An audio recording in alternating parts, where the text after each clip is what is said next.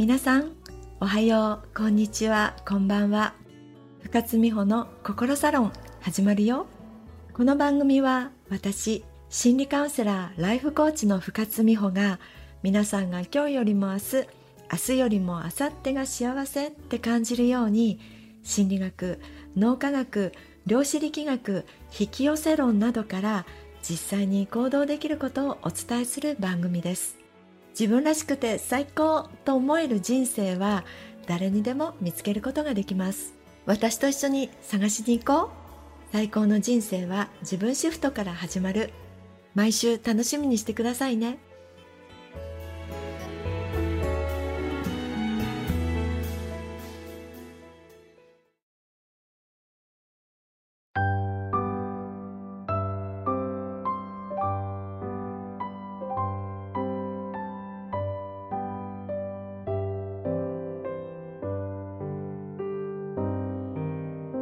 皆さん緊張することってありますか？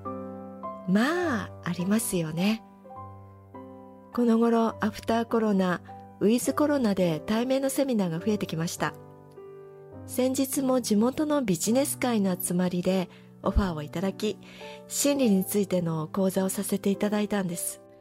ビジネス界ですから地元の会社の社長さんなどポジションがある方の前で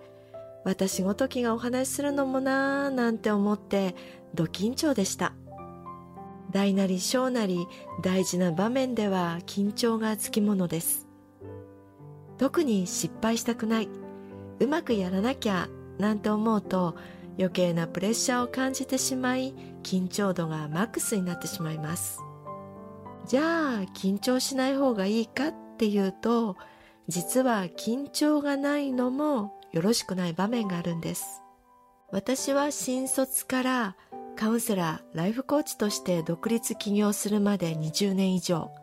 テレビの仕事特に生放送の仕事をしていたんですが緊張がない時はミスが多かったように思います。緊張しすぎるのもミスが出やすいんですが全くないっていうのもよろしくない。最高のパフォーマンスを出すためには緊張の度合いが重要なんです。どの程度の緊張レベルが良いのかは取り組んでいるものによって違うかなとは思います。例えば私のように人前で話す緊張感と成功率5%以下の外科手術をするドクターでは緊張度が違いますよね。過度のリラックス状態では意気消沈集中力減退などの心理状態になりパフォーマンスが落ち過度の緊張では焦り不安パニックなどを起こしパフォーマンスが落ちる。一方で最適な緊張であれば高揚感が増し集中力がアップ。最高のパフォーマンスが期待できるっていうわけです。また得意なことや何度も経験あるものに対しては緊張が強くても高いパフォーマンスを出すことができるんです。慣れていないことや不得意なことでは少しの緊張でも悪影響が出てしまいます。この緊張度慣れ具合パフォーマンス力を表した法則をヤーキーズ・ドットソンの法則って言います。すごくわかりやすい表になっているんで興味があればネットで調べてみてください。緊張を緩和するには経験がものを言うんですがどんなに練習して慣れ親しんでも大舞台では緊張してしまいますよね。そこでこの頃はルーティンに注目してパフォーマンスを上げるっていう試みをしています。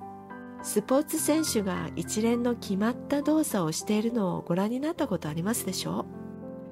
う？どんな状態でも決まった動作をすることで精神を落ち着かせ集中力を高める効果があるって言われているんです。スポーツだけではなくビジネスの場面でもルーティンの効果を期待して早起きトイレ掃除朝の読書など習慣化している人も多くいらっしゃいますよね。社長が誰よりも早く来ておトイレの掃除をしているなんて会社ありそうですよね。ルーティンは一連の決まった動作をすることで考えなくても自然と体が動くようになりその結果落ち着いた精神状態を作り出せるんですね。仕事前のルーティンで生産性アップに有益って言われてるんですよ私も出社前の神社参拝出社後のお掃除特に塩水での床拭きをルーティンにしていますそして今日も一日最高のパフォーマンスを発揮しようと自分にエールを送っています。要約すると緊張しすぎたりリラックスしすぎたりするとパフォーマンスは下がります。また得意なことでは緊張が強い方がパフォーマンスが上がり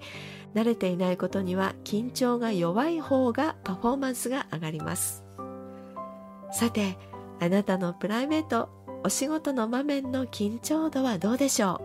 う？適正緊張で最高のパフォーマンスを出してくださいね。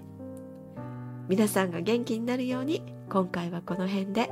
最高の人生は自分シフトから始まる。あなたが変われば人生は今日からでも変えられます。深津美穂の心サロンでした。またね